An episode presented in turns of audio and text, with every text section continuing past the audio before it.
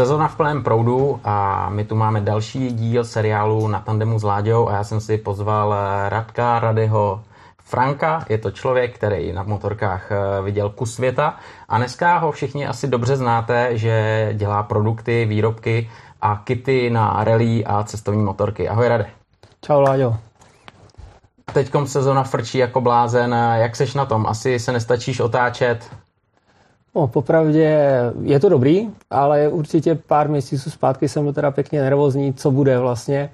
Ehm, nezavřela se, začalo to vlastně Čínou, přišlo to do Evropy, pak se šla zavírat Amerika, náš hlavní trh, takže jako nespalo se mi úplně dobře. A teď musím zaklepat, ehm, lidi asi sedí hodně u počítačů, nudí se, když jsou doma a naštěstí objednávají díly na motorky, takže fajn.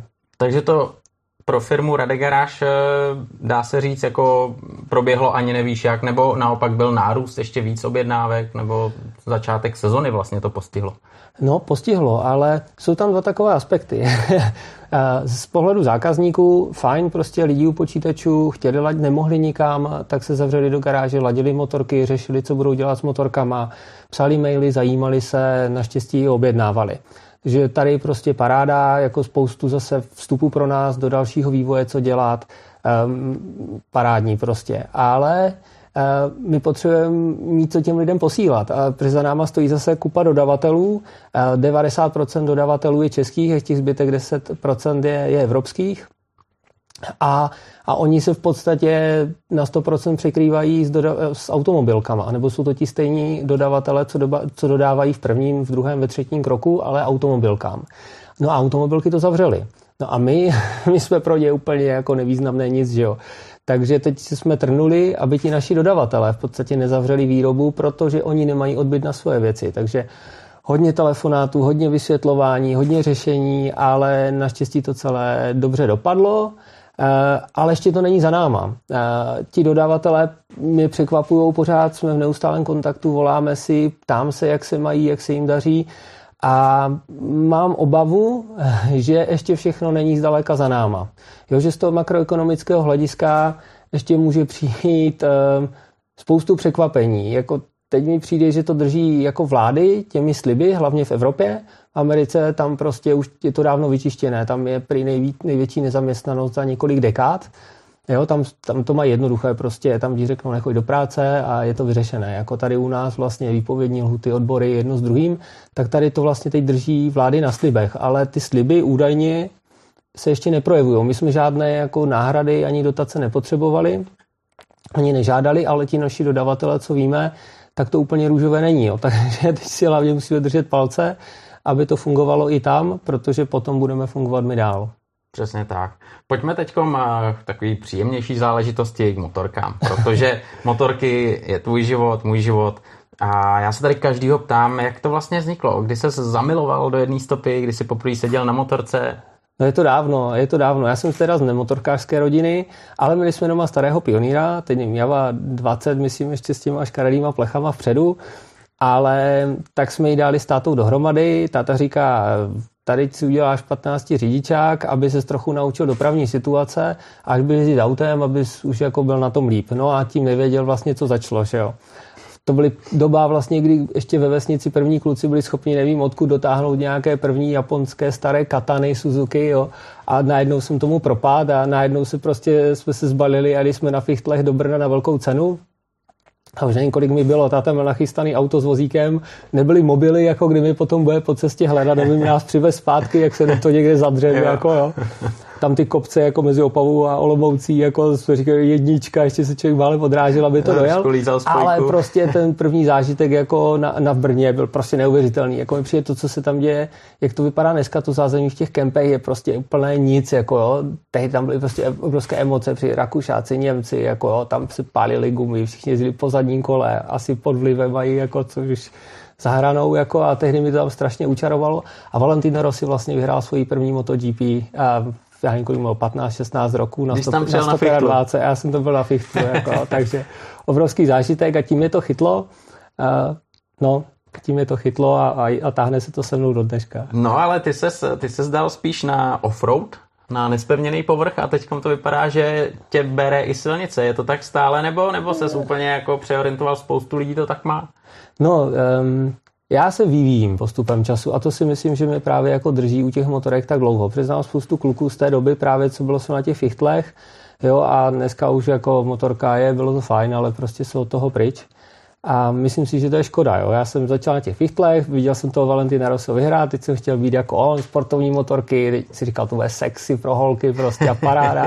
tak jsem si koupil první sportovní motorku a zjistil jsem, že to jako bohužel moc není pro mě. Že já prostě nemám tu rychlost sobě, a že mě baví poznávat. Tak jako já jsem začínal v sportovních motorkách, ale jezdil jsem do Chorvatska, jezdil jsem do Alp, jo, a, a potom se říkal, že to asi není úplně nejlepší jezdit jako na sportovní motorce, jako, že jo, takové trasy, tak jsem si potom pořídil první enduro cestovní a začali jsme jako zkoušet Balkán, eh, Norsko, úžasná země eh, za mě pořád, jako Maroko jsme zkusili. No a tak se to jako postupně, jako jak se říká, eh, s jídlem roste, roste chuť tak jsme si pak řekli, že by to chtěl ještě nějakou pořádnou cestu. No a tak eh, jsem říkal, tak kde bychom mohli, že jo, potkal jsem Igora Brezovara, no tak ten vám vymluví, že jo, samozřejmě jako díru do hlavy a hlavně vás strašně jako natchne, že on to umí. A tak jsem říkal, tak ještě někam dál. No a tak jsme potom jako špekulovali, co by, jak by, no a vypadla nám z toho, jako, vypadla nám z toho Afrika. Když to je spoustu let, to bylo 2009-2010, tak jsme potom se nachystali, zabalili věci, a vypadli a vlastně z Opavy, tam pocházím, vlastně jsme dojeli za 4,5 měsíce do Kapského města. 4,5 měsíce na cestách. 4,5 měsíce na cestách. A předtím jsi měl teda ty v uvozovkách menší výlety, Evropa podobně. E, tam to bylo na jak dlouho jsi třeba? To je po Evropě klasika, prostě na týden, Týdne. týden jako, že buď prázdniny, ale dovolená. Hlavně tehdy jsme neměli peníze, ani nešlo tehdy o ten čas, ale o, peníze, ale o peníze. No teď je to naopak. teď jde hlavně jako sebrat, sebrat ten čas jo, na tu cestu. No. Cestování Evropa, že jo, tak eh, víceméně pořád máš něco po ruce, ta bezpečnost, ostatní tady je celkem dobře vyřešený, že jo, takže člověk nemusí mít obavy, ale ty najednou žádný velký zkušenosti a vyrazil si do Afriky 4,5 měsíce na cestách, ty jo, když se koukáš zpětně, udělal bys něco jinak, nebo jak ses na takovouhle cestu připravoval, protože žádný zkušenosti moc si neměl, tenkrát možná ani ty Facebooky že jo, a podobné sociální sítě nebyly. Eh, jak jsi to, jak jsi to chystal všechno? No, já zase úplně to nebylo jako z ničeho, já jdu tak jako vždycky postupně. Um, my jsme předtím byli v Maroku, takže jsme si ochutnali vlastně aspoň trošičku, sice Maroko, no, sever Afriky ještě není Afrika, je to Arábie, ale přece jenom už tam je nějaký kontakt, úplně jiná kultura vlastně v Maroku, že jo. Jsou tam Arabové, mluví francouzsky, eh, máte tam jedno pobřeží, druhé pobřeží, Atlas, úžasné hory, prostě hmm. Eh, duný písek. Pořád za mě jako, že ještě odboču, Maroko je prostě famozní země, jako to je neuvěřitelná koncentrace pestrosti na relativně jako malém území, proto jako kdo tam nebyl, jednoznačně jako doporučuju. Dá se to docela dobře dosáhnout, jako není tam problém s vízy. Takže my jsme si už tam jako něco, tam jsem si už něco oťukal, z té Afriky a tam je to právě nadchlo, že bych toho chtěl vidět, uh, vidět víc. No. A takže já bych to ještě rozdělil tu odpověď na dvě, jako jedna je ta příprava a druhá je potom ta bezpečnost. Um, no, ještě jsem, jako, já jsem mizerný čtenář, ale uh, vášnivý čtenář Zigmunda Hanzelky a ti pánové byli neuvěřitelní. Um, a to, co dokázali když se to vezme z pohledu té doby, kdy v podstatě nic nebylo. Jo? Dneska přesně my si tady přečteme Facebooky a YouTube videa, fora, každý všude někde byl a máme Garminy prostě a dneska tablety a super mapové aplikace jo? a kde si co si. Takže pro nás už to není zase taková věda, že jo? oni tehdy neměli nic vlastně, jo? všecko tady studovali po nějakých archivech, kde jste tehdy chtěli jako vzít vlastně mapu nějaké Afriky. Jo? A teď hlavně oni potřebují celou tu Afriku, oni, jim nestačil nějaký kousek. Takže mi přišlo, že z našeho pohledu už to plánování byla hračka.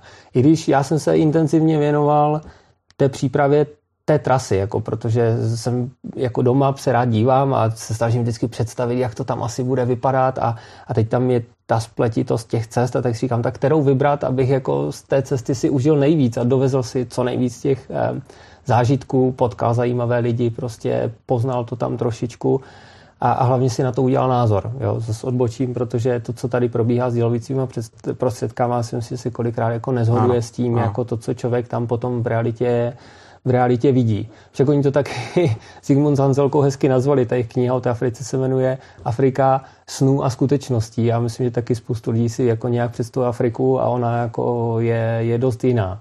Jo, takže já jsem se věnoval hodně té přípravě, prostě mapám, bavil jsem se s lidma, s Igorem jsem byl na pivo, prostě psal jsem si s lidma a s Němcema, co to projeli a tak, aby jsme co nejvíc byli nachystaní.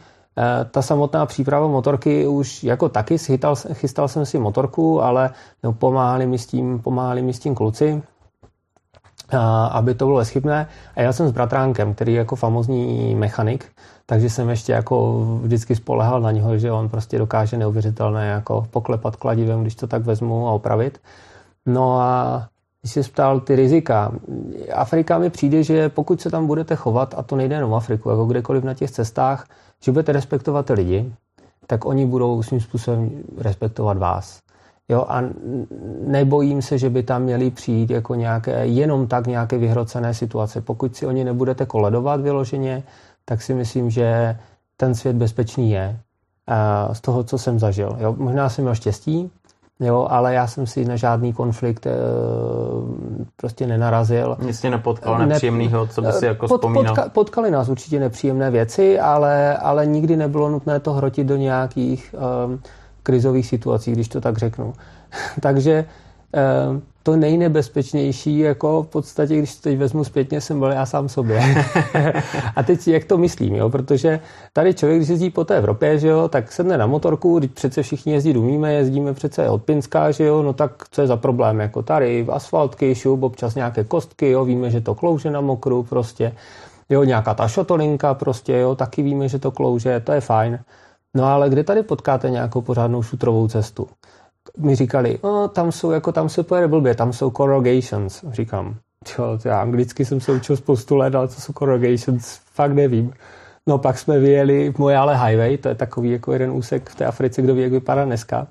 Ale pan Hanzelka mi říkal, pan Zigmund teda mi říkal, že tehdy vypadá úplně stejně, jak po těch asi 50 letech. To jsou vlnky, prostě jako měkký podklad, který když tam jezdí nákladáky, prostě, tak si udělají vlnky. Uh, offroadiáci určitě znají. No a to je masakr, když to máte třeba 500 kilometrů, takové hmm. srandy jako Mořská nemoc. To. No, mořská nemoc, jako tak je to prostě zaprvé na psychiku, protože na to nejste nachystaní, eh, jedete s motorkou, která je nějak nabalená, že jo, jo, vyšťavíte se tam neuvěřitelně, jako jo, a teď jako potom Mozambik, eh, zás někde si vyberete trasu, eh, písčité cesty prostě, a to není jak v Maroku, že tam jako to rozjedete a ono to jako nějak plave prostě a vy to tam nějak jako vyberete a dojedete trochu někam jinam, no kuzinám, než jste chtěli, ale dobrý, jako. V Mozambiku prostě máte bush, a v tom jsou prostě dvoukolejka, jo, která se tam takhle nějak točí mezi stromama, jo, nevidíte za to a prostě 10 cm jako měkkého písku, no to je teprve srandička. Hmm. Takže já bych jako z dnešního pohledu, a potom jsem se k tomu dostal, jsem se vrátil z těch cest, říkám, no, než makat na motorce, tak bych trochu měl zamakat na sebe. Jako, tak jsem byl potom rád, že jsem potkal kluky vlastně kolem Martina Tománka, pana Hyníka, tebe, jo, co vlastně se tomu věnujete další dobu. A, a přišli jste vlastně s tím, že člověk by jako se měl naučit ty základy. Stabilita na motorce, prostě pan Heník vždycky říká, proč se držíš těch řídítek? Slyšíš to slovo řídítka?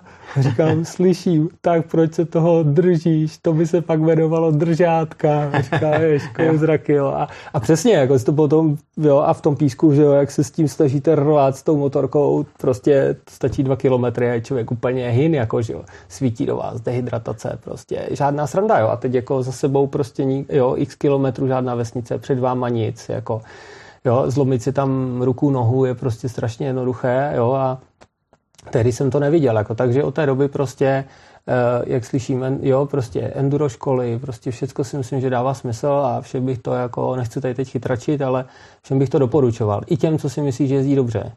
Protože furt je rozdíl velký jezdit tady v Čechách, jo, tady můžete být, my jsme podle mě parádní na blátě, nevadí nám kořeny v lese prostě, ale pak přijete na Helas, jo, a jiní kabrňáci, co tady lítají skvěle, tak potom jsou překvapení, jako šutry, přijedete na písek, zase je to něco jiného. Takže prostě trénovat, trénovat a tím i mít dobrý pocit, že se sami na té motorce zlepšujete. No. Hmm, hmm. A ve finále je to prostě bezpečnost. No.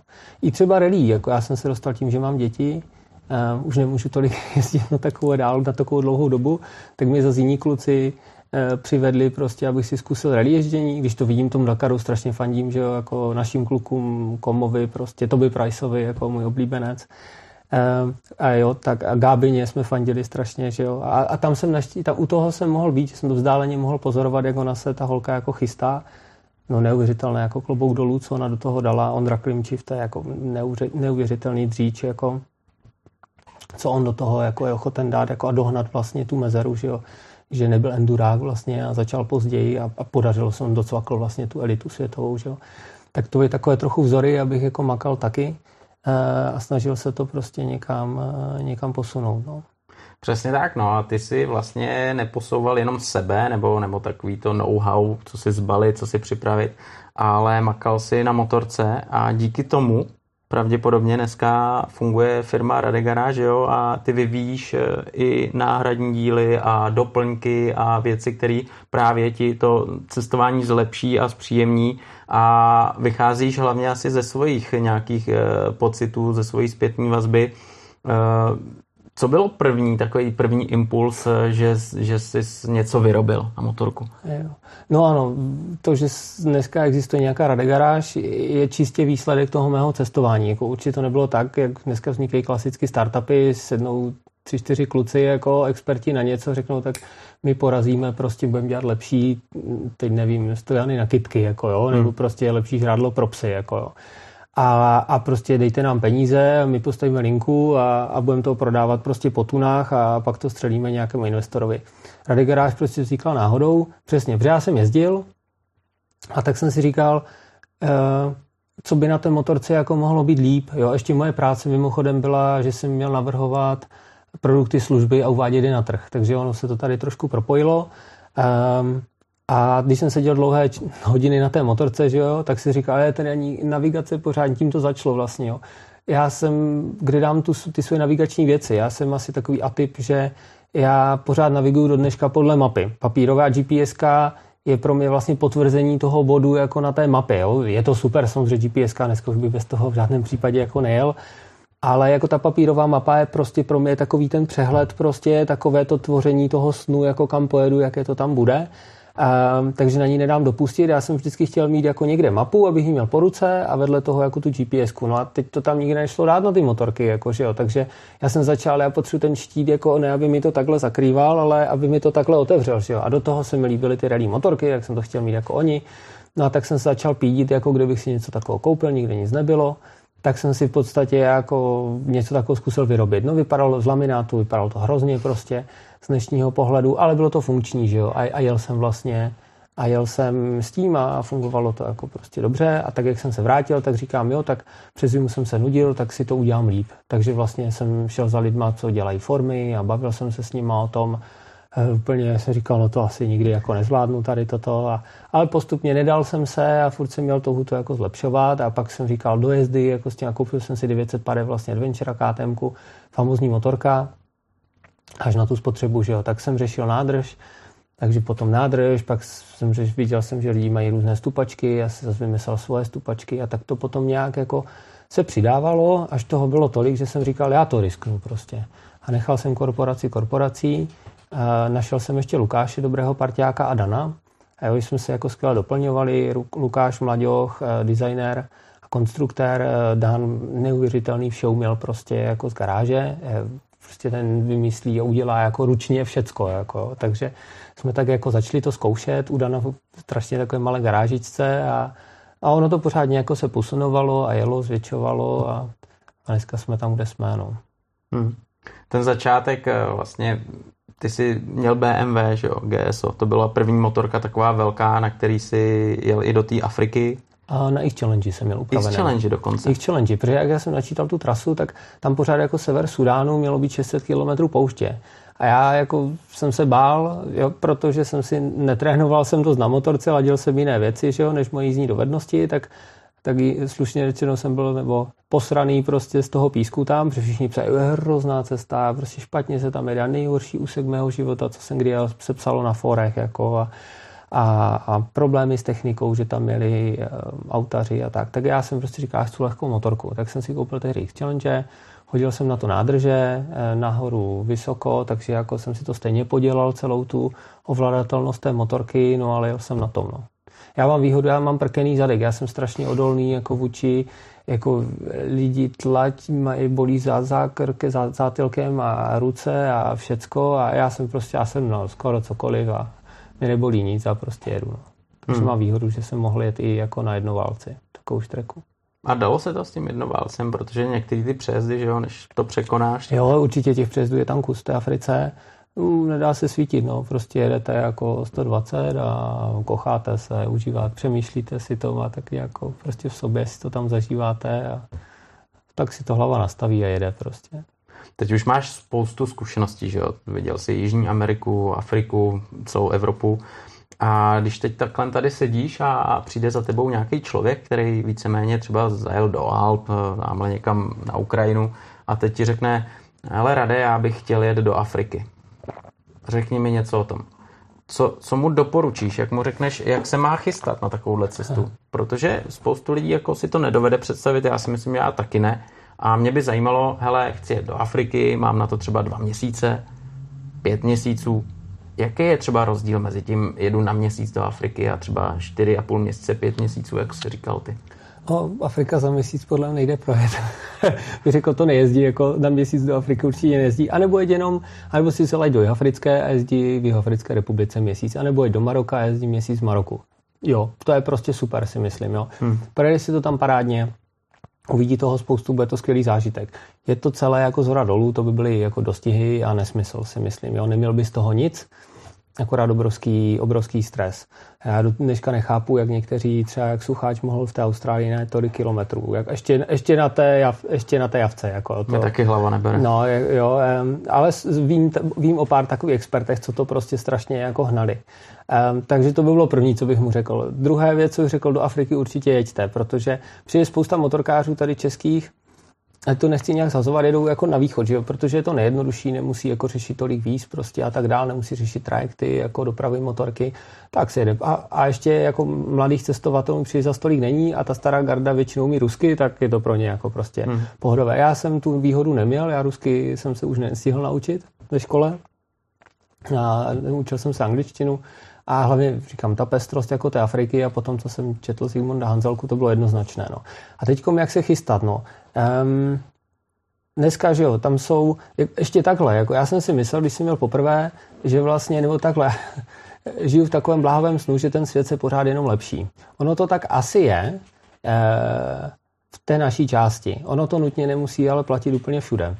Eh, protože my jsme tehdy vlastně byli schopni projet celým Balkánem, projeli jsme Sýrii, Jordánsko, Egypt, Sudán. Eh, dneska, dneska vlastně Sýrie už neprojedete, nebo já jsem to teď nekontroloval, předpokládám, že ne.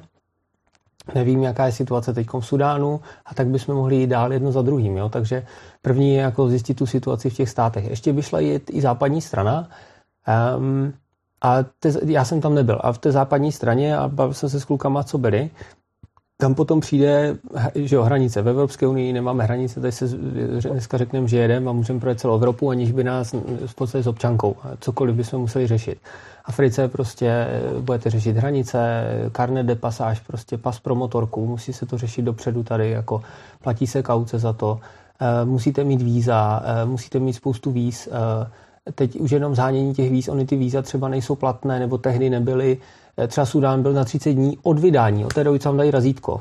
Takže rychle valit. Takže v podstatě jako to tam, pokud to zase už je jako na dostih tam době, protože já jsem třeba, když jsme Afrikou, tak jsem měl tři pasy. Jo, a postupně už jenom ty víza, abyste něco ani nedostanete, nejsou konzuláty v Čechách, musíte do Německa, musíte do Berlína, musíte do Vídně, nebo se to dá posílat jako různýma dehálkama nebo nějakýma službama, to tady jsou na to agentury, co vám to vyřeší. A zase je to další čas k tomu prostě nejrychlejší, když si tam zajedete do toho Berlína zpátky, je to za den, jinak vám třeba podle času musíte potom s tím nějak počítat. Jo. Takže jako na to být připravený, že to tak je, eh, fakt jako tomu plánování jako věnovat nějakou dobu, když chcete do Afriky, eh, sednout si s lidma, co tam byli nedávno, ať vám řeknou, co ještě platné, co není, na co si dát pozor, abyste tam zbytečně nestrávili hodně času. Jo. My jsme třeba vyšulili ten Sudán, takže my jsme to dali agentuře, odjeli jsme, agentura nám to poslala třeba ty, ty pasy na konzulát do Káhyry. Jo, do Káhyry to bylo. Jo. Takže my jsme tím ušetřili jako spoustu času, jo, ale měsíc před námi byli trabanti, ti žlutí tehdy, oni odjížděli měsíc před náma. No a jim se potom stalo, že oni i vyjeli s tím, že oni si to vyřeší, ty sudánské víza, na konzulátu sudánském v Egyptě. No a Bůh a čekali tam vlastně tři týdny. Oni měli celkem dva a půl měsíce času a skoro, skoro tři týdny jako strávili prostě, jo, strávili prostě v Egyptě. Jo. A no. tak takové věci si prostě vyhlídat. Jo, zažili jsme spoustu jako problémů s celníkama v Jižní Americe. Jo. Jsme říkali, jo, pošlem kontejnerem motorky jako do Peru, no a pak jsme to papírovali prostě 8 dní.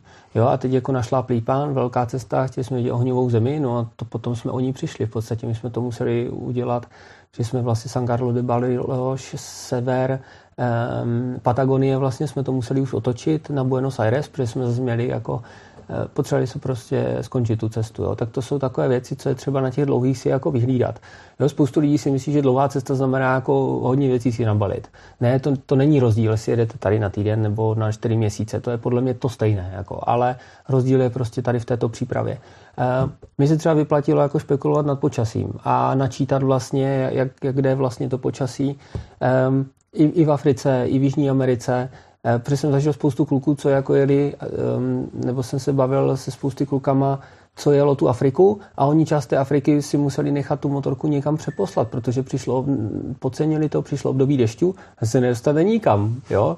Ještě, jo, tam si nepůjdete teď najednou koupit prostě nějaké ostré enduro gumy a, a stejně, jako kdo by chtěl cestovat, jako fajn se projet platě jako na jedno odpoledne, ale kdo by tím chtěl cestovat prostě jako dva, tři týdny, že jo, to je, nemožné v podstatě, jo. Takže my jsme si to jako nahlídali, že jo, a takže bude platit, jako že pokud chci tady ze severu, musím vyjet jako na konci našeho, nebo tak někdy říjen, abych prostě dojel do Kapského města někdy na konci ledna, že jo. A tím mi to krásně bude vycházet.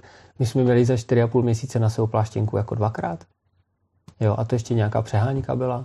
Jo, takže nám to vyšlo krásně. Jo. A nebo naopak zase, když budu chtít, budu chtít přes zimu, tak musím jít na opačnou stranu. Musím si poslat motorku tam a pojedu jako tady do jara, prostě se budu tady vracet, ale zase tam si musím vyhlídat Kenia, prostě období dešťů, jo, migrace pakoňů je sice super, jo, ale když vám předtím bude, bude bržet, jako, tak to nebude sranda. Jižní Amerika to stejně, tam máte Andy, obrovské hory, jako, že jo, z jedné strany prostě může lít, z druhé strany vlastně bude, jak se tomu říká, dešťový stín, že jo, a jedno s druhým, jako. Takže toto bych určitě řekl těm lidem, víza prostě a tak, a potom hlavně jezdecky se chystat. Ten zbytek, jako doplňky, motorka, to bych jako tolik neřešil, to by bylo až to poslední, co bych jako řešil. Jezdit, jezdit, jezdit, zkusit si zbalit všechny ty věci a jet tady, když tak řeknu, na tři dny na mácháč. To vám strašně rychle po těch třech dnech budete hned vědět, co vám chybí, co máte zbytečně, jo, a ještě to můžete přebalit. Jo, taková blbost, ale super. prostě, kdybych dneska jel někam dál, už to vím jako, že nic netrefím na poprvé, i kdybych teď dělal znova do té Ushuaí, tak se tady nabalím, pojedu na máchač na tři dny a zpátky a budu vědět. Co třeba nějaký očkování a tyhle záležitosti, jo, že jo, do Afriky na, to potřebuješ na, na to jako jsem, sůl? Na to jsem zapomněl. Tady je Centrum eh, cestovní medicíny, určitě jedno v Praze, nevím, kde ještě jsou další. Eh, jsou tam fajn paní doktorky zajít, prodiskutovat, probrat to, ale probrat to včas. Jo, tam je před těch vakcín třeba potom berete 4-5 a a oni se třeba jako nemůžete je dostat na jednou pět píchanců, to by vám asi mohli pěkně zle z toho, takže to tam je fázované, tak taky tam se začíná několik měsíců jakoby třeba před tím samotným. No. Velká potom diskuze je vždycky kolem antimalarik. Um, my jsme to, já už si to přesně nepamatuju, ale my jsme to riskli a řekli jsme, že když tak budeme brát ex post, až to dostaneme, Naštěstí se nic nestalo, jako říkali jsme, budeme si dávat pozor, aby nás jako nepoštípali komáři, no to je jako sci-fi. Někde potom usnete, sice máte moskytiéru na sobě a v noci se jako rozvalíte a on vás přestusí. Ráno máte pět píchanců a říkáte, který to byl, jako z nich, jo. A naštěstí dobrý. Eh, říkáš, eh, motorka, doplňky. Ještě pro mě, ještě ano. jednu takovou zajímavou věc, jako mi přišlo tím, že my jsme jeli tady ze severu tak jako tady začínáte tím evropským jídlem a postupně to vlastně jako si zvyká to tělo jako na takové ty totálně africké jako věci, ugaly a podobně. Tak e, si myslím, že i to nám pomohlo, že my jsme v podstatě neměli, my jsme neměli s bratránkem jako po celou cestu nějaký jako zdravotní problém střevní potíže no, a podobně, myslíš? Jo, jo. Tak to je super, ale. Já jsem se pozvracel akorát jednou jako v Nairobi a to myslím, že nebylo jako jídlem. to jsme poprvé se dostali k pivu po další době a, a k něčemu a bylo tam ten, ten famozní kemp, jako nikdo nesmí minout jako v tom eh, v Nairobi v Kenii. Jungle Junction se to jmenuje. Má to nějaký bývalý Němec, který se tam odstěhoval a je to takový, taková oáza prostě, jako v té Africe, kde většina těch cestovatelů zastaví, takže tam najednou je třeba na zahradě jako 20 stanů a lidi odevšat jako sice z celého světa a všichni jedou jako nahoru nebo dolů tak si všichni tam vyměňují ty zážitky, všichni tam řeší ty mapy, jako kde je, kde ne, kde co viděli zajímavého, jako na co si dát pozor a, a tak. No a samozřejmě jako, a jo, a on tam má přijde, řekne, tady si dáš stán, tady jsou umývárky a tady je lednička plná piv a tady se napiš jméno a jenom tam čárku, až budeš lížet, tak to nějak spočítáme. Jako. Tak člověk chodí a... Tam byl pořádný hrábě, no, se odjížděl. No, no, no. A si, tam jsme si dali relax, jo, motorky jsme si dali dokupy, že jo, tam má nějaký servis jako u toho, nebo garáž, takže jsme si mohli dát tam motorky dokupy a tak, no, tak, tak se to tam asi přetáhne jednou, no. Hmm, ale to je hned, to je hned. Eh, když jste se tam takhle sešli v tom kempu, eh, potkáváš, jak říkáš, celý svět, eh, dostal jsi tam třeba nějaký super informace, které se ti potom hodily? No určitě to pomůže potom s lepším odhadem, jak rychle se třeba dají určité úseky zvládnout. Víte líp, co vás tam čeká, upozorní vás třeba na nějaké, říká, jo, a tam se vyjde na super kopec a tam třeba se dalo jako přespát a možná tady má ještě GPS souřadnice, tak, tak vám to dají. Jo, a ono, a tehdy to nebylo tak, jako, že byl booking.com a si tam jako nalistujete prostě, no tak chci čtyři hvězdičkový, tři hvězdičkový, jako jo, jo. s koupelnou, teda s vanou nebo s provacím koutem. Nic takového nebylo a teď jsme všechno listovali jako v Lonely Planet, jako tak hrubém a byli jsme rádi, že tam jako bylo aspoň něco. Takže jako každý takové doporučení, že někde přespat prostě, jak to tam bude vypadat, jo, někde v Mozambiku prostě a tak dále, jo, tak, um, tak jsme za to byli rádi, že jo, jako. Ale, ale Afrika není jenom o komárech, ale jsou tam hadi, jsou tam šelmy. S tímhle to bylo všechno v pohodě, nebo to člověk má jenom takovou nějakou Přesně. představu, jak si říkal, ale realita je úplně jiná. To je, to je jeden z těch bodů jako těch snů a skutečností, jo? že přesně tady se všichni dívají jako na ty National Geographic, jako v té televizi, jo? a tam jsou ti nebezpeční lvy prostě a, a opice a prostě ti hadí a štíři na poušti prostě a tak. Vůbec. vůbec, jako jo, že potkal lva, to je asi jak v Praze, taky musíte jít pěkně do trojí, jako jo, to vůbec není jednoduché. A oni bohužel už je to koncentrované všechno jako v těch, těch rezervacích, které jsou nádherné, Goron Goro, nezapomenutelný zážitek, určitě zajet jako Masai Mara a tak dále a tak dále. Mount Kenya prostě dostat se pod vrchol a, a, a dalšího spoustu. Ehm, tak to je všecko úžasná prostě ta příroda a nesrovnatelná s čímkoliv, co máte tady a, a i nesrovnatelné s tím prostě, jak to vidíte v té televizi, jo. Můžete desetkrát vidět Gorongoro v televizi a potom tam stojíte na boku toho kráteru prostě úplně jako to cítíte, jak to na vás působí a sjíždíte dolů a, a i když je tam hodně z těch turistických vozítek, co si budeme vykládat jako a mraky turistů s velkýma foťákama prostě, že jo, a když hledáte lva, tak se jenom rozhlednete, kde je víc aut, že jo, a bohužel tam jako je lev. Už je to jako ta turistika velká. Ale potom druhá strana, co nás hodně překvapilo, to vám v National Geographic jako neřeknou, že v Africe je hodně Afričanů. Neříkej. ano, a na to si musíte jako zvyknout, jo? že já se s tím nějaký, já to nějak neřeším, prostě my to beru prostě, všichni jsme lidi jako lidi, ale zažil jsem, že někteří jako si musí zvykat, protože um, oni jsou všude ková. Ne komáři, prostě, že by vás jako v uvozovkách otravovali, obklopovali, ale prostě Afričani. Jo, začnete prostě už jenom Egyptem, jako, kde se chcete podívat na pyramidy, no a tak se to dá sesype, tak to znáte jako z klasické, jako tady zájezdu ještě. No ale potom Sudánci, ti byli fajn, prostě takový jako trošku rezervovaní, prostě jo, ale překvapilo, mluvili anglicky, prostě jako příjemní lidi, prostě fajn. Etiopie, mraky lidí prostě, tam člověk měl pocit, že je úplně nikde na konci světa, jede, jede, nevidí vesnici, ne, nevidí nic. On ji neviděl tu vesnici, protože ji neuměl poznat, jako v té buši, že, jo? že tam nějaká je. Člověk pak zastaví, řekne, jo, tady si zakempuju, než, si, než jenom postavíte eh, motorku na stojánek a sundáte si helmu, už tam jsou dvě děti. Začnete se vyslíkat, je tam pět dětí. Jo, potom, potom začnete chystat jídlo už normálně regulérně kolem vás stojí kruh jako Afričanů. Jo, a teď říkáte, a teď vy vás Jo, a teď tam bratránek jako nabušený chlap, prostě spousta jídla, jako jo, ti tam jenom jako padají sliny. A teď jako ten morální, jako řešíte hmm. prostě, jako rozdělit se, nerozdělit se. Um, hej, no, teď se pouštíte trochu tenký let asi, pak jsme přišli na to, že řešení je bohužel jako nerozdělit se, jo, protože my jsme to zkusili a, a, a akorát jsme způsobili to, že ty děti se tam pobily. Jo, je to prostě drsné, ale ale je to tak, jako jo, že um, no, Já jsem to zažil v jako, Austrálii, tohle to taky jsme dali A přesně tohle se dělo. A takže... potom se vám to vrátí, že ti lidi potom oni ještě víc chcou, jako začnou vám lézt jako prostě do batohu. Jsem potom vím, že jsem dělal klacíky a jsem říkal, a jak za to vlezete, tak prostě bude zlé, jako, ale ono to jako jinak nejde, jako bohužel, jo. Um, takže je to takové zajímavé si potom jako utřídit. Jo, i jsem potom přemýšlel, jak je to jako vlastně spravedlivé nebo nespravedlivé na tom světě, že my tady vlastně vycházíme, prostě máme kde bydlet, máme školy, máme všecko, že jo, tak z toho se dá odrazit a někam vyrůst, že jo. A tam i kdyby byl někdo, kdo by chtěl pracovat, byl nadaný student, jako jak se z toho jako kola dá dostat, jo? tak je to takové jako složitější. Bavili jsme se tam o tom s těma, s těma studentama, prostě eh, jo, Etiopie tehdy strašně pracovala jako na školství, protože že to, to nejzaostalejší země vlastně tehdy na té východní straně.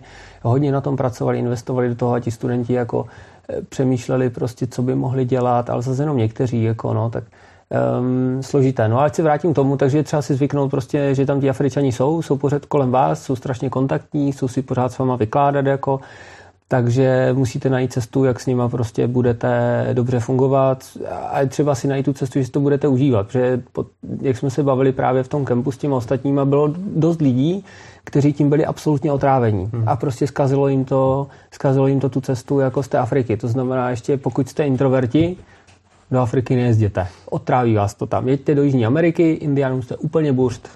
Nezajímají mi vaše motorky, nezajímáte je vy. Prostě oni si jedou svoje prostě a vy si můžete je taky svoje. To je super jo, obrov, obrovský rozdíl prostě tady toto jako Afrika, jo, to samé Rusové, nebo teda, pardon, jako, že tady ten jako východ od nás, jo, oni kluci přijdou, motorka, zajímá je prostě to, ale nejsou vlezlí, jako ti Afričani jako můžou působit prostě na někoho, na někoho vlezlé, jako no. Bavili jsme se o té motorce, že ty dáváš eh, větší prioritu té přípravě jako teorie, zjišťovat informace a pak až motorce. Nicméně, stejně ta motorka je strašně důležitá. Jak ty si představuješ eh, ideální cestovní enduro na cestu do Afriky? Jo, jo, jo. No, tak to mám přesně vymyšlené. Jako, jo. Já si představoval, aby když tam je ten nějaký přejezd, prostě kdy musíte, já nevím, 100-200 kilometrů prostě kolem vás jenom bůž a nic, tak aby se to ta motorka jako přetransformovala nějaký jako krásný dvouválec, jo, ideálně Včkový, prostě ať je to pořád úzké ta stavba, jako jo, skoro nic to nevážilo, že jo. A pak řeknete je a teď už mám jako chuť prostě si projet pár jako těch píštitých cest jako tady kolem, jako toho krásného pobřeží v tom Mozambiku s těma palmama nakloněným a tím pískem prostě a tak. Tak se to přes transformoval v lehký jednoválec v podstatě jako, aby se ztratila ta váha těch jako té bagáže a, a mohl tomu dávat chvilku jako, jako Dakaristi třeba, jo, a to mi vydrží s mojí fyzičkou pár minut a zase bych se vrátil s tím dvouválcem zase na, a zase bych obdivoval věci, no, tak takhle by přesně vypadala jako motorka. No a teď, teď převážně vážně. Um, si musí každý zvolit sám, jako no, a podle toho, do jakých prostě cest a míst se chce pustit. Jo, že to je asi, ona ta Afrika, ty dlouhé trasy, ono to jde projet po krásných cestách. Já si trochu říct, že i tehdy to šlo, kromě toho jednoho úseku Mojale Highway, v podstatě projet na Harley. Trochu byste museli vybírat cesty, jo, že byste nemohli všude, ale v podstatě to projedete na hádečku. I tu Afriku. Jo, a a takže pokud jako mám víc dobrodružnou duši, jsem víc offroadák, nebojím se prostě, mám naježděno, eh, já bych paradoxně šel prostě do lehčí motorky, Jo, abych si mohl jako určitě ne hliníkové kufry, vzal bych si tašky prostě, nabalil bych tam minimum věcí, prostě malý stán, prostě lehký stán, aby šel dostat taky do tašek, ani ne ten, jo, prostě cokoliv za váma prostě nahoře je špatně. Držáky kufru nasvařovat, co nejníž dopředu prostě tu váhu, tak aby to samozřejmě nevadilo přenášení váhy, že jo, dozadu potom, když je třeba, ale prostě takhle bych do toho šel a potom jako zajímavé treky a jet, jako jo a počítal s tím, že tam musí být čas jako jo, jedu náročně a musí mít čas regenerovat trochu. Při na čtyřech měsících jako musíte najít nějaký rytmus v podstatě, než když jdete týden tady. Musíte mít prostě pracovní týden v uvozovkách a víkend. Sednu v klidu, dám si prostě pivo, pokecám někde v horách nebo na pláži, prostě tam, kde vám je prostě dobře. Že jo, kdy potkáte fajn lidi, prostě dáte si pauzu, ono vám to neuteče, prostě pojedete dál. Tak. A teďkom ta motorka, jak jsme se bavili, ty vlastně máš potom nějakou zpětnou vazbu, jednak ze svých zkušeností a jednak ze zkušeností eh, nějakých cestovatelů dalších a tohle to potom vyrábíš. Vyrábíš uh, kity na motorku a jsou to kity jak pro cestovní endura nebo cestovní motorky, tak pro rally motorky. Tak a ty jsi začal uh, štítem si říkal, že jo. A pak přibývaly další věci, dneska už děláš přídavný nádrže, stupačky, padací rámy, tuším. Ne, kryty motoru. Kryty padací motoru, jo. rámy nemám rád. Jo, spod, spodek motoru. A mě by zajímalo, tenkrát jsi udělal formu, dal tam nějaký laminát, udělal si to, dal se tam hotovo, super, lidem se to líbilo, chtěli to. No ale dneska seš, seš dál, seš dál, protože dneska už to je paráda, myslím si, že i továrny na to reagují. A řekni mi, jak třeba probíhá vývoj, nebo vůbec to, že řekneš si, tak mám tady třeba 790 a ten štítek se mi nelíbí, chci udělat pořádný rally štítek, aby tam vešlo tohle, tohle, tohle, aby byl krásně čirej. Jak to od začátku probíhá? Jak to probíhá, no? Um, první je, to, to, to garáž v našem zá, názvu je dneska trochu zavádějící, protože podstatě tam najdete hodně počítačů, 3D eh, tiskáren, obráběcí centrum, 3D eh, skenery se používají, um, takže se snažíme v podstatě fungovat velmi podobně jako automobilky. A i, i ten vývojový proces je velmi podobný. Samozřejmě oni na to mají víc lidí, víc peněz, prostě lepší experty a hlavně víc času, jako do toho můžou dát. Jo. Když to my musíme prostě frčet daleko rychleji, lidi tuní nové motorky, jo, jak si říkal, prostě funguje to tak.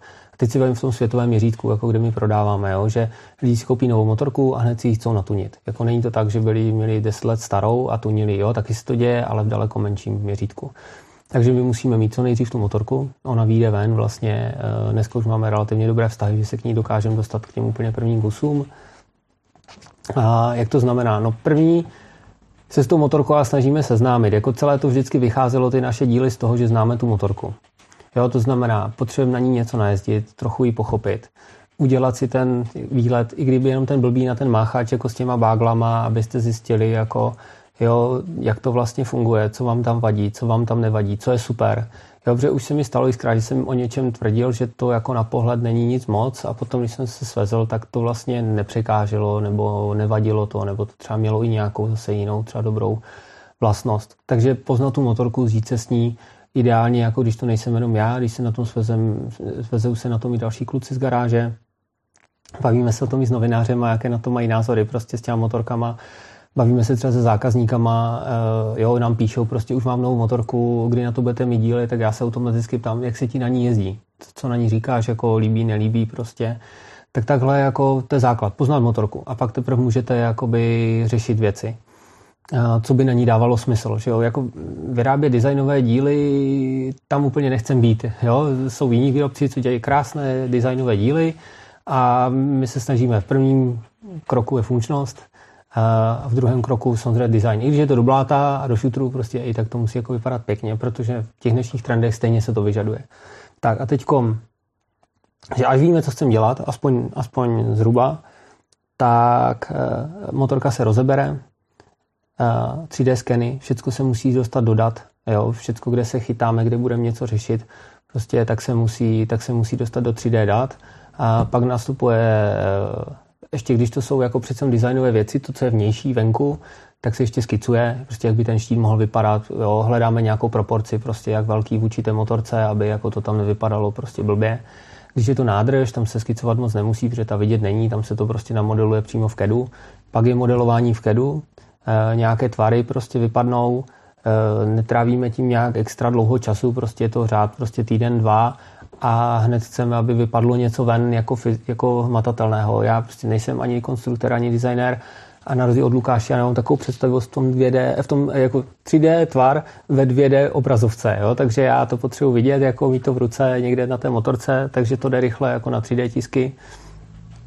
Máme vlastně 3D tiskárny, takže si to vytiskneme prostě, eh, přiložíme k té motorce další verze a další verze a další verze. A je to taková jako, jako gamesa prostě, jo? že vyřešíte první třeba uchycení, jako vždycky nejdůležitější něco z někam uchytit, prostě aby to fungovalo, aby to bylo přesné a tak dále, aby to VIN kódy, prostě vždycky problém, oni jako na ty rally čumáky speciálně, tam jsou vždycky VIN kódy, tak abyste je obešli prostě, aby to ještě furt šlo dobře namontovat.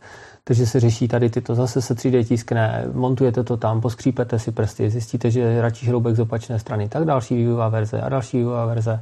Pak se to ladí vlastně, jak je to, aby to šlo ještě za trochu vyrobit, pak zase řeknou jako technolog, no a to je jako tady složité vyrábět, jako si zdvojnásobil prostě výrobní dobu. Tak znova zase tak se furt jede a dává se to, jako skládá se to dohromady, že to celé, i když třeba z toho 3D tisku, už se s tím dá kousek projet. Jo, jako ne na, stu, na stupačky bych asi si nelajzl jet jako z 3D tisku, ale třeba ten štít jako si lajznem prostě ujet na tom třeba 50 km a už je to nějaká první informace zase jako fouká, nefouká prostě, překáží mi něco, vejde se mi tam ta GPS, vejde se mi tam ten tablet prostě, jo, jak to opticky vypadá na té motorce. A zase další kolo prostě se vracíme zpátky do garáže, znova se to přemodelovává. A těch iterací je prostě tolik, až, až potom jednou musíte říct dost, protože eh, až někdy potkám nějakého super zkušeného designera, tak se ho zeptám, jako kdy je design jako u konce. To je taková jako věčná otázka. Mm-hmm. Jo, a e, podle mě nikdy, jenom jako v jeden moment prostě jako nějaký e, manažer musí říct a už dost s váma, jako Teď peněz, už je tam, jo, zákazníci čekají, sezóna jako se blíží, už se musí jít jako prostě do výroby. No a potom se chystají přípravky, frezují se formy, různé přípravky, e, bavíme se o tom s výrobcema, jo, ještě třeba jedem s nimi ladit, jako jak tu formu přesně, jak jim to nejlíp nachystat, aby oni na to měli, když se karbonové věže třeba, to je strašně drahá věc, jo? No, no. A každý ten čas se tam, co oni si tam s tím musí hrát prostě, jo? aby si jim to dobře vakuovalo a všecko, tak s nima ladíme jako tím, že si to designujeme sami, tak můžeme po spoustu ovlivnit. Tak jako rádiusy, aby prostě jsme jim pomáhali jako v té výrobě a ne jim to jako komplikovali, přesně nám to vrátíme, nám pak napálí cenu, prostě bude hodně zmetků, jo, bude to dlouho trvat, jako nebudou nás mít rádi prostě a tak dále, tak dále, tak se tomu snažíme jít naproti aby jsme byli jako parťáci prostě s těma výrobcema potom, že jo. No a pak jdou jako první výrobní kusy, jako mezi tím, že se jako šílí zákazníci, už to někde zaznaná, my jsme něčeho netrpěliví, někde to jako řekneme, že už na tom děláme, tak nás jako potom tlačí strašně, a už to chceme, a už sezóna, teď mi jako spoždění jsou ve vývoji, takže to tam tak nějak balancuje na hraně. Jo, je to prostě takový boj mezi jako kvalitou prostě kvalitou zpracování, přesností, aby to sedělo, ale nějakou flexibilitou prostě u nás a rychlostí jako dodání. No. Jako, eh, já si vždycky říkám, proč ty, kolikrát jsem si říkal, proč to ten nejmenovaný Turatech dělá tak složitě, jako jo? nebo a proč to mají tak drahé, jako jo? Nebo jsem si říkal, proč jako ty automobilky jim trvá ten vývoj tak dlouho, protože mám kamarády, co dělají jako vývoj jako pro automobilky.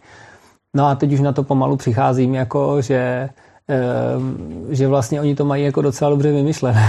jako jo, a, a, že to má nějaký svůj důvod, jako když oni i tak áte, protože tak blbě tady udělali. A pak já ve čtvrtém kroku nějaké vývoje dojdu na to, že vlastně, aha, on tam ten člověk té strany nejde dát, tak oni to proto vlastně posunuli takhle blbě, protože neměli jinou možnost. Říkám, aha, tak jsme jako po týdnu přišli na už dávno vymyšlené, že jo. Jo, a takže tak, no, takže my potom bojujeme, jako nechceme být automobilka, chceme být furt flexibilní, ale aby jsme dodrželi zase nějaké jako kvalitativní parametry, prostě přesnosti, tak hold musíme mít domakanou dokumentaci, musíme mít domakané 3D modely, prostě bez toho to nejde. No. Šlo to teď vidět krásně vlastně na Ilonu Maskového Tesla, že jo? On má neuvěřitelně peněz, může si koupit nejdražší lidi, nejmodernější technologie, používat výrobní a stejně měl problém jako zesynchronizovat, zharmonizovat ten výrobní proces a ten dodavatelský řetězec, aby mu to klaplo na těch, já nevím, kolik to chtěl vyrábět, 5000 kusů jako Tesla týdně, že jo. A všichni jako analytici, kteří nic nedělají, no co on tam ten Musk dělá, jako prostě, teď to je přece jako kde jaký Ford jako a Toyota to umí, jo, a on tady prostě není schopen dát jako 5000 aut týdně dohromady, jo, jako já bych to tady těm frajerům přál jako si zkusit, jo, a vůbec se mu nedivím, protože jako Ford a Toyota a tady ty firmy, oni to, bojo, oni to budovali jako 50 přesně let tak, zpátky. Přesně, jako, přesně. Jo, a oni začínali od tisíce kusů a potom to zlepšili na tři tisíce kusů jo, a ten Musk musí z ničeho prostě udělat hmm. pět jo, a to je prostě neuvěřitelný výkon, jako co tam dokázal. Ono taky musíš najít nějakou rovnováhu mezi kvalitou, mezi funkčností a mezi cenou, že jo? Protože Přesně. dokážeš udělat něco za neskutečný peníze, jenže to neprodáš, že jo? Přesně tak. Takže tam musíš balancovat a, a to je to těžké a třeba u nás jsou na fóru, že jo, všichni chytří, že jo, a vědí, jak to udělat a jak by to mělo být, ale přesně jak ty říkáš, ty musíš rozebrat motorku, pochopit, proč to tak je a proč to v té továrně udělali. Nicméně mě zajímá to, jestli třeba ty se specializuješ hlavně na KTM a Husqvarny, jestli třeba továrna nějakým způsobem tě sleduje a jestli pro ně tyhle ty doplňky na ty jejich motorky jsou zajímavý. Uh, jak teď na to odpovědět? Diplomaticky. No takhle, víme, že o nás ví. Víme, že o nás ví. Uh, bavit se s náma jednu chvíli, chvilku chtěli, ale jako tam nebyl průsečík, jako aby jsme se jako na něčem domluvili. Prostě oni mají přesně svůj nějaký proces a my máme nějaký jiný proces, úplně odlišný a um, jak to tak říct, jako není nutné jako se tam jako tlačit. Prostě máme svoji nějakou cestu, ta nám funguje a budeme se jí prostě, budeme se jí prostě držet. Nicméně teďko mi říkal, teď jsme dodělali, nedávno jsem se 90 jako ten čumák a náš jeden tester a zpřízněný kamarád, novinář rakouský Jakob, eh, měl nějaké focení u, právě s KTM Lidma, eh, přímo v KTMce, protože oni mu půjčili na dlouhodobý descence 90 a už na to měl ten náš čumák. A říká, mi psal, říká, ale rady, bylo to strašně zajímavé. Přijel jsem kolem poledne a schválně jsem tu motorku zaparkoval jako před kanceláře R&D. Jo.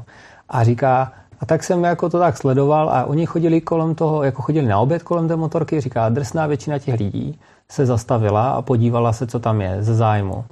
A říká, bavil jsem se s nima a překvapilo mě, kolik z nich vědělo, že to je od nás, že to je od Rady Garáž.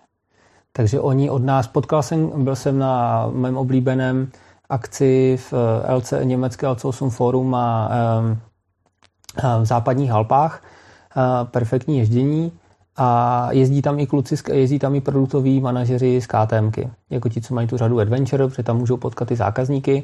A tak jsem se tam s nimi potkal a taky věděli prostě, jako, že jo, tak je to jejich práce, že jo, pokud se má starat o adventure řadu, on musí vědět prostě, co ti lidi, jako, co si píšou na těch forech a tak, takže to za stolik jako překvapující být, být nemůže, budou znát nás, budou znát určitě i naši nějakou konkurenci nebo obdobné jako výrobce, no ty vlastně tvůj trh není samozřejmě jenom Česká republika.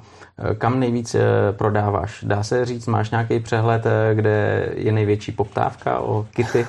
Přehled máme určitě docela detailní. Česká republika je takový lap, jak já říkám. Jo? Tady je spoustu kluků, co za náma přijedou, eh, mají naše díly, a s nimi je fajn, že jsou tu blízko, oni přijdou znova a přijdou nám ukázat, omlátit hlavu, říká, tady toto prostě, vidíš to jedno Maroko a už tady jako ti rezne šroubek, jako říkám, to je nejdražší šroubek od nejdražší německé firmy a takhle skončil, jako vyměníme a podobně.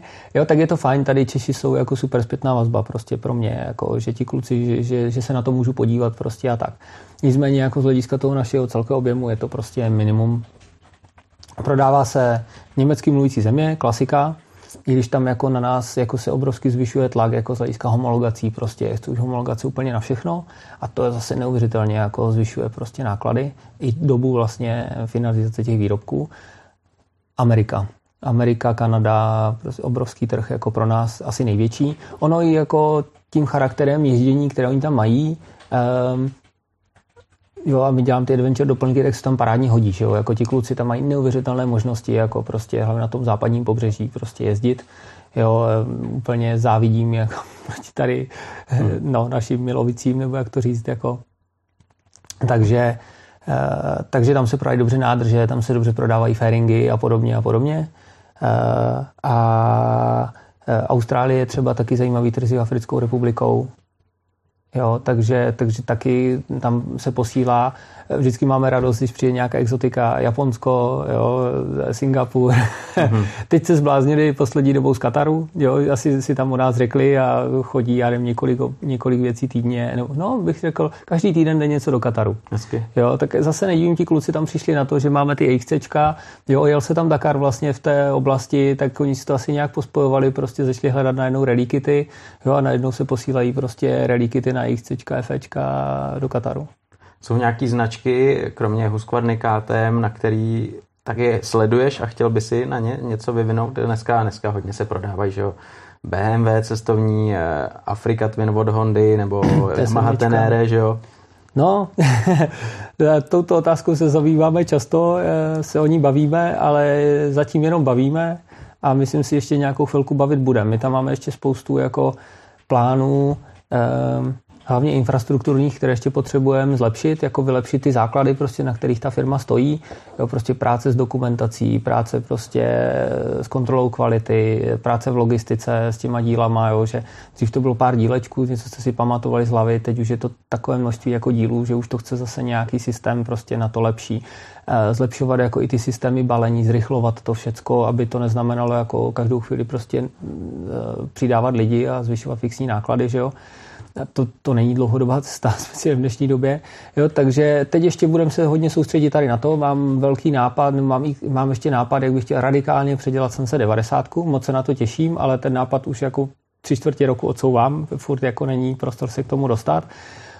No a když toto dopadne všecko, tak potom třeba se po něčem podíváme. Podíváme se třeba dál, e, ale určitě to nebude, určitě to nebude GSO, si myslím. Jo, že tam je tak obrovská, jednak ta motorka je famozní prostě, ať jsem KT Mach, nebo jo, nebo já respektuju všechny výrobce, všechny motorky, ta motorka je famozní prostě, na to, co je postavená, je prostě peckovní eh, a je tam spousta firm prostě, které už se tomu věnují a dělají to podle mě dobře.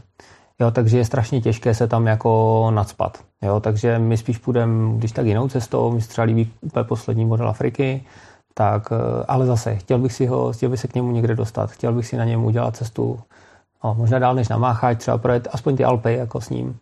A pak uvidím, jestli mi ta motorka sedne, tak na ní budeme něco dělat, nebo té sedmičku, to stejné. Dostat se k té sedmičce, projet se na ní aspoň týden, 14 dní prostě, eh, fakt jako dobrého ježdění a pak se rozhodnu, jestli mi ta motorka prostě chytla tady a když mi chytne tady, tak, tak prostě na něco uděláme. O co mají lidi největší zájem? Berou kompletní kity na ty motorky nebo po jednotlivých eh, částech? Dá se to, to, to, to se nedá říct. Nedá. To se nedá říct. Uh, jako, určitě neplatí to, že nejlevnějších dílů se prodá nejvíc. Jo, že je to spíš jako v tom našem segmentu, že musí to být kvalita, kvalita, kvalita, prostě čím líp je to zpracované, tím větší prodejní potenciál. Jako takhle. První, musí být zatím dobrý nápad, že to dává smysl vůbec něco takového tam mít. A druhá věc potom, musí to být kvalitně zpracované. Když je to kvalitně zpracované, pěkně udělané, ti lidi si to koupí. Eh, my jsme taky se nedávno bavili, když jsem byl na návštěvě u tebe, já si pamatuju úplně první návštěvu, že jo, ve staré garáži. Uh, Hrůza. Říkal, ty mrdě, hele, tady takovýhle peckový jako věci vznikají a jdou do celého světa. No a pak už jsem přijel do Brandýsa, že jo, a tam to už je, to už je firma, jak říkáš, obráběcí centrum, počítače, zázemí, máš to tam fakt pěkný. Jako opravdu pěkný. A je to taky hlavně, nebo jak se říká, je to o lidech. Jako i náš tady Jarda Ducháček říkal, hele, jako můj server je tam, kde je, protože je to o lidech a měl jsem na lidi štěstí. E, ty pravděpodobně musíš mít kolem sebe tým šikovných lidí, kteří ti pomáhají a donáší, nebo donáší, přicházejí s nějakýma myšlenkama, nápadama. Měl jsi na tohle štěstí? Nebo? Já myslím, že jo. Já myslím, že jo. E, jak jsem říkal, možná už tak e, začali jsme s Lukášem vlastně, e, designer, konstruktér a s Danem. Jo, to byla taková ta první trojka vlastně, kolem které se otočilo. Lukáš kreslil, designoval, prostě mm, je strašně rychlý prostě v těch kedech, jako umí s tím pracovat, s těma skenama a ze vším. Takže to je jako jedna super jakoby část do té pucle. Já vymýšlím, co se bude dělat, jako nějaké taky konstrukční věci s ním, umím jako sehnat dodavatele, prostě domluvit se s dodavatelema, umím řešit, eh, řeším se zákazníkama hodně, jako to je zase moje parketa, jo, celá ta komunikace s nimi, rychle odpovídat, jako prostě vysvětlovat, furt dokola, neuvěřitelně času to stojí. A Dan je jako zase strašně jako schopný prostě poskládat věci, zabalit prostě, jo, mít pořádek ve věcech, jo, a tak dále, a tak dále, takže takhle to začalo, no ale potom nás to přerostlo, potřebovali jsme do většího, přišel, eh, Dan potřeboval první pomoc, jako rostly ty objednávky, třeba balit víc materiálu, objednávat, prostě naskladňovat a tak. Přišel Standa, takže další do té party, Standa neuvěřitelný jezdec, prostě to tam nejlepší z nás, jako hmm. neuvěřitelná rychlost a talent, prostě jo, tak další takový doplněk zajímavý, jako prostě do toho týmu. A No a co by to bylo za tým, kdy tam chyběla ženská, že jo, tak jsme potom trochu náhodou přes reference narazili na Moniku, prostě neuvěřitelná jako paní, prostě obrovsky se do toho kousla, prostě žije tím strašně, jo, motorky předtím vůbec nic neříkali. Logistiku prostě celou dokáže prostě přemýšlet, jak tam prostě tu logistiku posunovat dál, prostě zefektivňovat tam ty procesy, jako, takže eh, famozní člověk. No a, a teď jako poslední do party vlastně, a poslední do party technolog, řekne fréze, já s tím neumím dělat, jo, s těma technologiemi, tak jako David, technolog, on je teda sice autař, jo, a strašně zapálený prostě do, automo, do automotiv jako takhle, prostě strašně jako s těma technologiemi žije, jako, takže další jako super do party. Ještě jsme odhalili jako jeho další vlastnost. On strašně rád montuje, jo, takže jak se ptal, jako, že ty říkáš jednou rozebraná motorka. Ta motorka je složená, jako než se to dofinalizuje, jako nechci přehánět, ale to jsou desítky krát, jako jo, nechci střílet stokrát, ale třeba ona je třeba 30 krát, 40 krát jako rozložená a složená zpátky, jako furt dokola, jako než, než dos, dospějete prostě k nějakému finále. No. Nezůstávají jenom šroubky, tak no, nějak.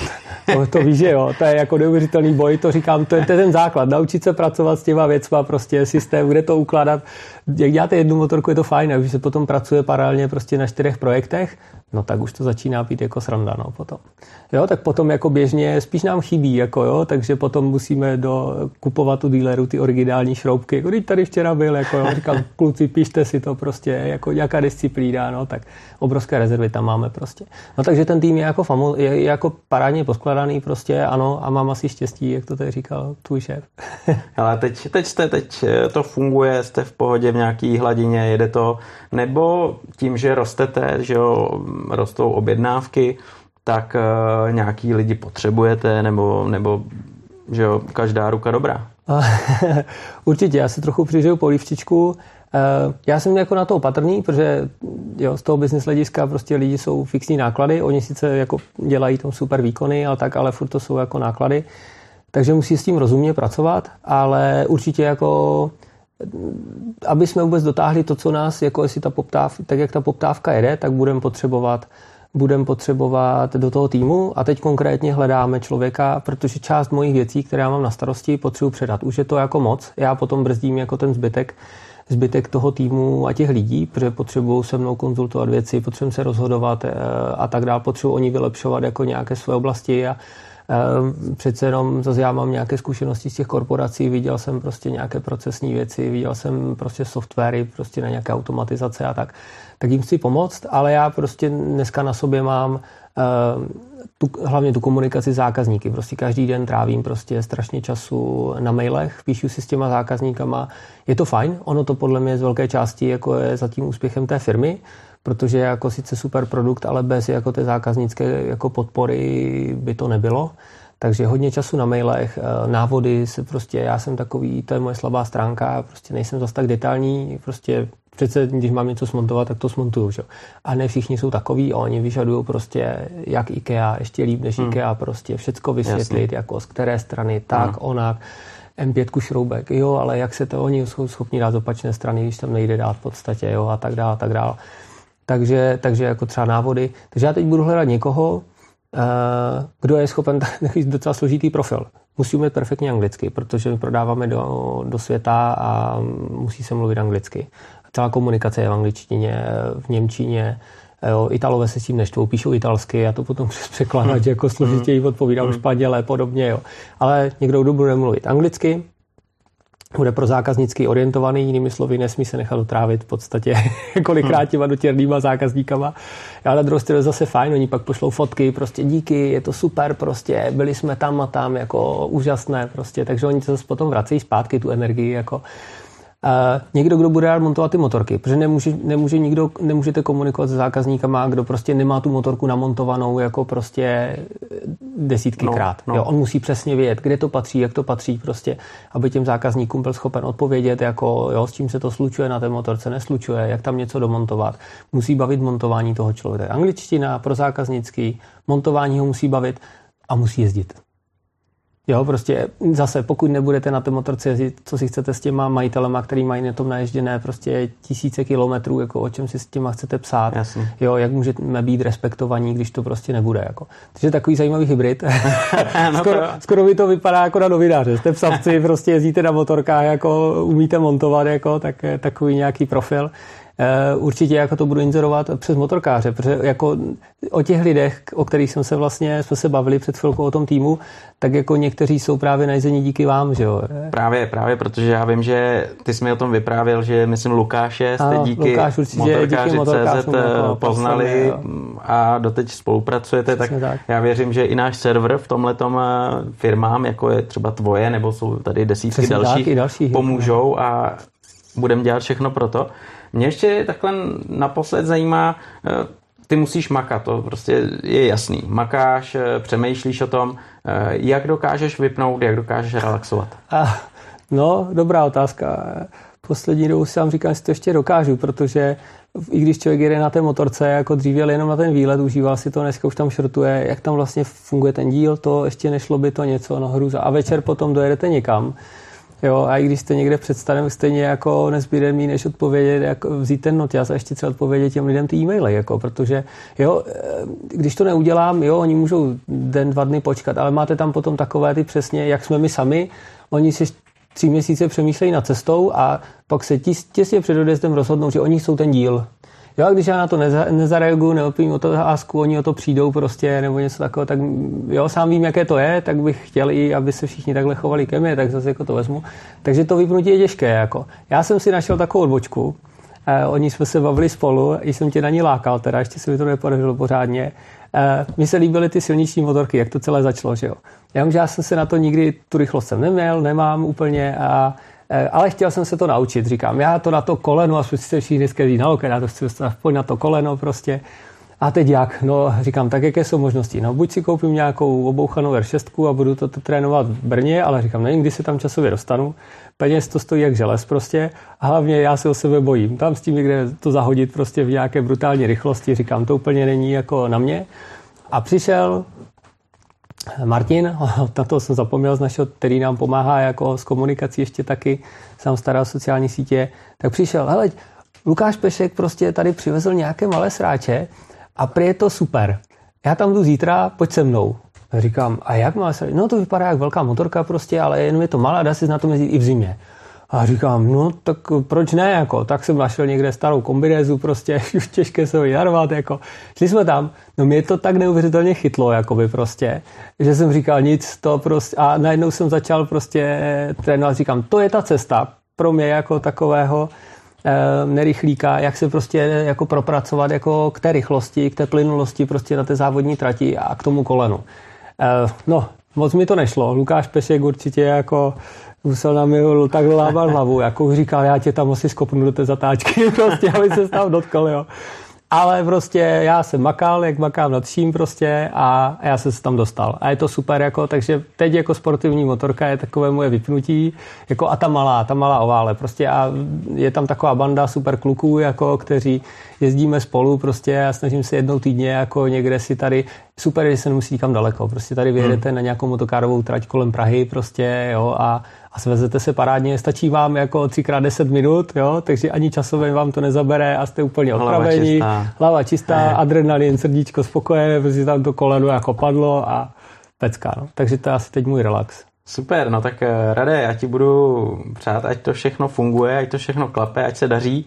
No a ty říkal, že se ti nepodařilo mě přemluvit, tak eh, se domluvíme a půjdeme se sklouznout, bude sranda. Super, beru ti za slovo. tak díky za rozhovor a ať se daří. Díky.